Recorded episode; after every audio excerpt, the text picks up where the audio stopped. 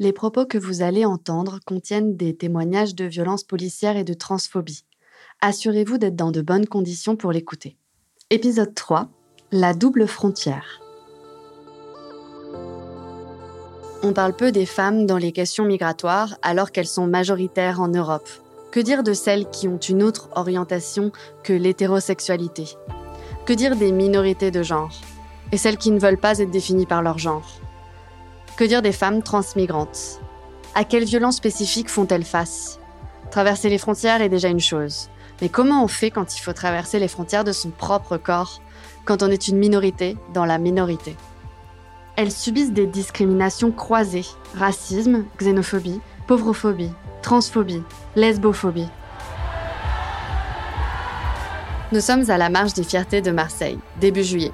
C'est là que je rencontre Clémence Zamora Cruz, une femme transgenre mexicaine. Elle est née assignée garçon, elle a transitionné, jusqu'à changer son état civil. Elle n'aurait jamais migré si elle était cisgenre. Ce terme définit une personne dont l'identité de genre correspond au sexe avec lequel elle est née. Les raisons de son départ, c'est les violences sexuelles, la transphobie.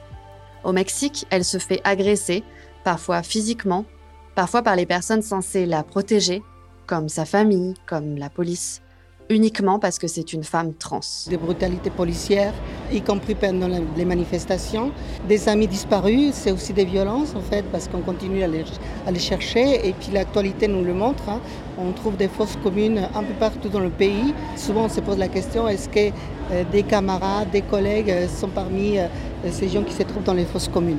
Donc ça c'est aussi des violences, même si elles ne sont pas physiques sur nous, en fait ce sont des violences qu'on a subies puisque c'est des violences qui laissent des traces aussi psychologiquement. Après, il faut se reconstruire et ce que j'ai fait ici dans ce pays, c'est de me reconstruire euh, tout en continuant à, réclamer de la justice sociale pour les miens, c'est-à-dire les personnes trans et les personnes LGBT en général. Pour Clémence, c'est très clair. L'histoire coloniale de son pays et la transphobie ne vont pas l'une sans l'autre. Ce sont des violences qui se font écho. En tant qu'amérindienne, la colonisation nous a porté préjudice euh, au Mexique. La question du genre, en fait, ne se posait pas de, cette façon binaire dans laquelle on, la voit en Europe, en fait. En Europe, on voit un genre euh, très binaire, soit on est homme, soit on est femme. Dans les communautés amérindiennes, ce n'était pas le cas. C'est l'introduction du catholicisme qui introduit cette, question de, de, binarité, en fait, et dans lesquelles on a commencé à discriminer, y compris dans les communautés amérindiennes, euh, des personnes qui n'étaient pas d'accord avec, euh, avec l'assignation binaire de la société. Ce colonialisme, il ne s'est jamais questionné sur cette binarité. Il commence à se questionner en fait. C'est grâce au militantisme qu'on arrive justement à questionner les, cette binarité qui n'a pas de sens.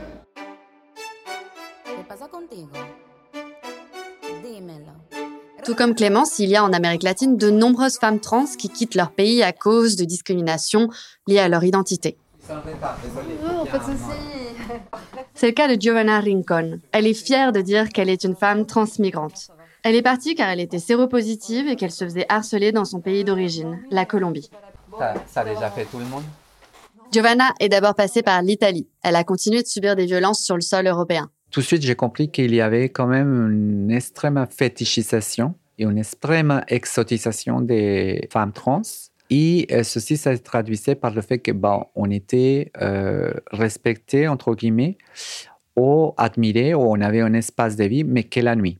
Et quand il s'agissait de la journée, même euh, nous dire bonjour, c'était presque difficile pour les gens. On a été refusé d'entrer dans des restaurants et dans des lieux publics. En Italie, à l'époque, quand on marchait dans la rue, qu'on sortait des supermarchés avec les courses, très souvent la police, elle nous arrêtait qui étaient des lits de faciès en fait, parce qu'on était trans et parce que tout de suite on était aperçu qu'on était migrante en fait.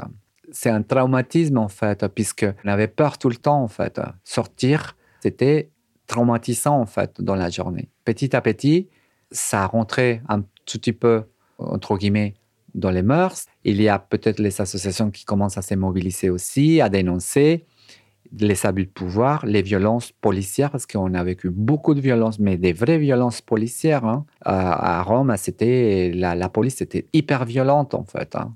J'avais peur de marcher dans la rue. J'avais peur de croiser la police. ça se transpose quand tu vas ailleurs aussi. On s'était habitué à intérioriser ces codes, ces assignations, cette violence, et qu'il faut résilier en trouvant des moyens pour les vivre, mais aussi pour leur faire face. À Rome, elle commence à mettre en place des stratagèmes pour se protéger, pour éviter la présence des hommes et de la police.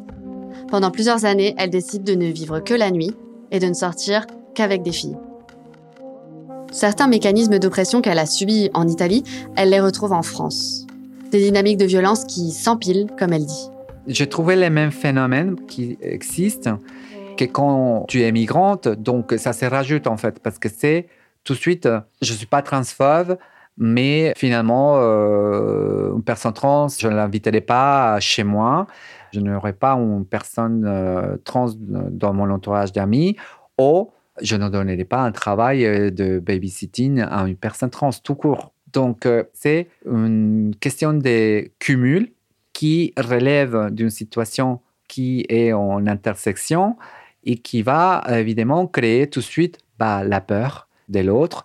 Et la peur parce que bah, c'est le genre, parce que c'est l'apparence, parce que c'est la voix, parce que c'est euh, le manque de papier, parce que c'est un quart de séjour qui n'est pas à jour. Donc, donner un travail ne relève pas vraiment de la même valeur, même si la personne a envie de travailler. Bon, bref, je trouve que à Paris, en France, la question de transphobie, la question de racisme qui vivent euh, les personnes trans, elle est à la fois violente, mais à la fois difficile de dénoncer.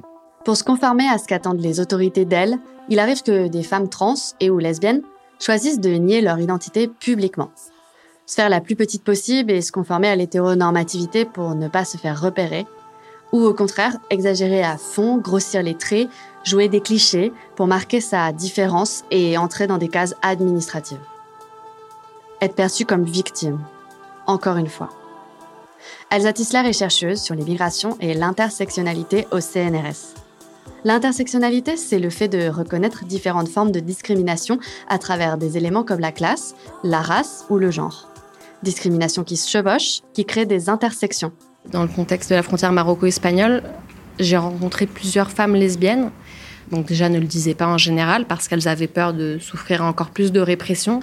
Et du coup, ce qui se passait, c'est qu'en fait, elles se conformaient à ce qu'on pourrait appeler euh, l'hétérocirculation, c'est-à-dire que les gens ils voyagent de façon hétéronormée. Par exemple, euh, moi j'ai rencontré plusieurs femmes euh, lesbiennes bah, qui sont tombées enceintes alors que c'était pas du tout leur souhait et qui ont dû se mettre avec des hommes alors que c'était pas du tout leur souhait pour essayer de passer les frontières en fait parce que c'était l'unique façon qu'on les obligeait à, adopter pour pour passer les frontières en fait. C'est très hétéronormé en fait aussi les façons de voyager, les façons de passer les frontières. Et donc souvent les personnes LGBT se trouvent prises dans cette contrainte à l'hétérocirculation. Alors, il y en a qui arrivent à, contourner ces assignations à circuler de façon hétéronormée et d'autres euh, d'autres pas et qui, du coup, euh, se conforment à l'ordre hétéronormé pour essayer de passer les frontières. Donc, comme ces femmes euh, lesbiennes qui ont dû se mettre avec des hommes, qui sont tombées enceintes, etc. D'autres expériences, comme voilà cette femme trans marocaine que j'ai rencontrée ici à Briançon et qui m'expliquait qu'en fait, elle, dès qu'elle devait passer les frontières, elle revêtait sa perruque, ses talons, son maquillage pour vraiment performer son genre trans. Elle voulait qu'on voit qu'elle était une femme trans, que ça se sache, que ça se voit, parce qu'elle pensait qu'en fait, euh, en Europe, les personnes trans étaient plus protégées. Donc à chaque fois qu'elle passait les frontières, elle, sortait euh, son maquillage, sa perruque et, ses talons. C'était voilà sa stratégie à elle. C'est qu'il y en a qui vont jouer justement des normes de genre et des stéréotypes de genre pour rentrer dans les catégories de vulnérabilité qui sont souvent créées par les politiques migratoires et les politiques humanitaires, et d'autres qui vont euh, contourner ces assignations euh, genrées. Alors elles sont carrément invisibilisées, ça c'est sûr. Quand on les met en lumière, c'est pour criminaliser certains pays, certaines origines, certaines religions, clairement. Alors qu'elles cherchent à se défaire du genre qu'on leur a assigné et dont elles souffrent encore, elles sont contraintes de surjouer les stéréotypes du genre qu'on attend d'elles. Tout ça pour se conformer aux portes de l'Europe. Je rencontre Noémie Saïdi-Cotier dans un vieil immeuble parisien. Elle m'accueille tout sourire avant de traverser un dédale de couloir pour rejoindre son bureau. Madame Saïdi-Cotier est avocate en défense pénale au barreau de Paris. Elle a défendu à plusieurs reprises des personnes exilées, parfois transgenres. Il y a vraiment, vraiment, vraiment un traitement euh, discriminant de ces personnes-là. À mon sens, la seule chose, c'est de, multiplier les recours, les plaintes.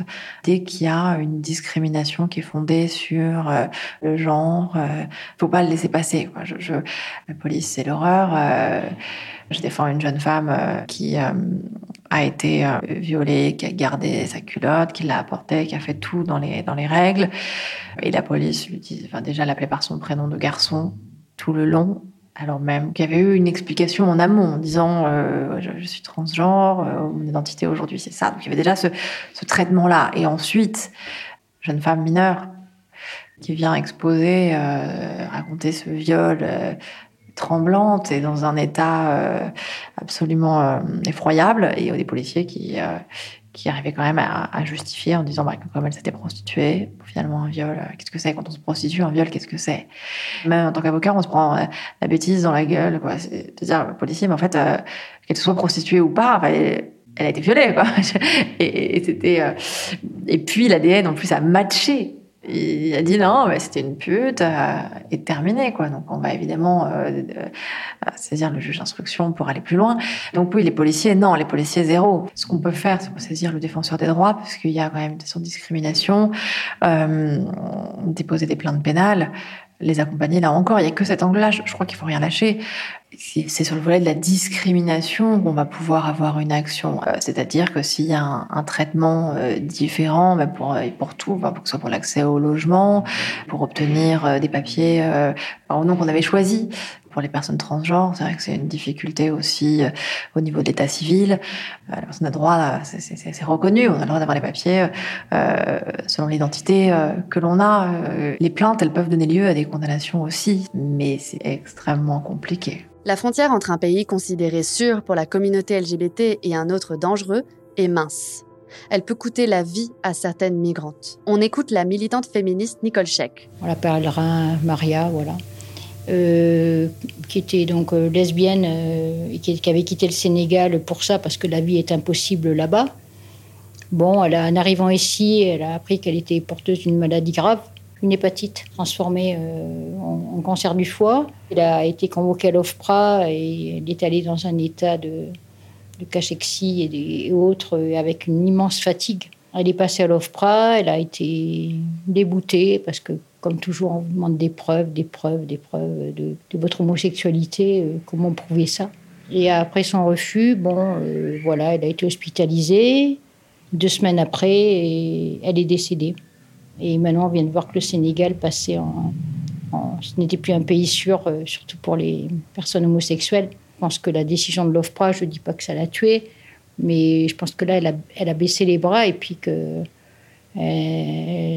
les dernières paroles qu'elle a dit à son ami, c'est je peux plus me battre quoi. Je suis, j'arrête de me battre, je peux plus quoi. Je, maintenant, je cherche la paix. Je vais chercher la paix ailleurs. On pourrait penser que ces expériences sont de l'ordre de l'exception, qu'elles vont enfin être intégrées dans leur pays d'arrivée. Pour autant, elles ne sont pas toujours mieux protégées sur le sol européen. De ce que me racontent les femmes interrogées, une fois arrivées, elles sont encore obligées de se camoufler. C'est d'ailleurs en partie pour ça qu'il n'y a pas de statistiques annuelles claires sur les demandeurs d'asile LGBT en Europe. La discrimination de genre est une constance. Aux frontières, comme dans nos pays, la norme, c'est l'hétérosexualité. La série continue avec, dans le prochain épisode, une immersion aux frontières franco-italiennes de Vintimille et de Briançon. J'ai rencontré des femmes sur leur parcours migratoire. Certaines ont bien voulu me raconter leur traversée des frontières, par quelles épreuves elles passent, la violence des forces de l'ordre, la fuite, les passeurs et les proxénètes, l'éternel recommencement pour passer de l'autre côté, et l'accueil d'urgence des locaux. Le parcours de ces combattantes m'a marqué à jamais.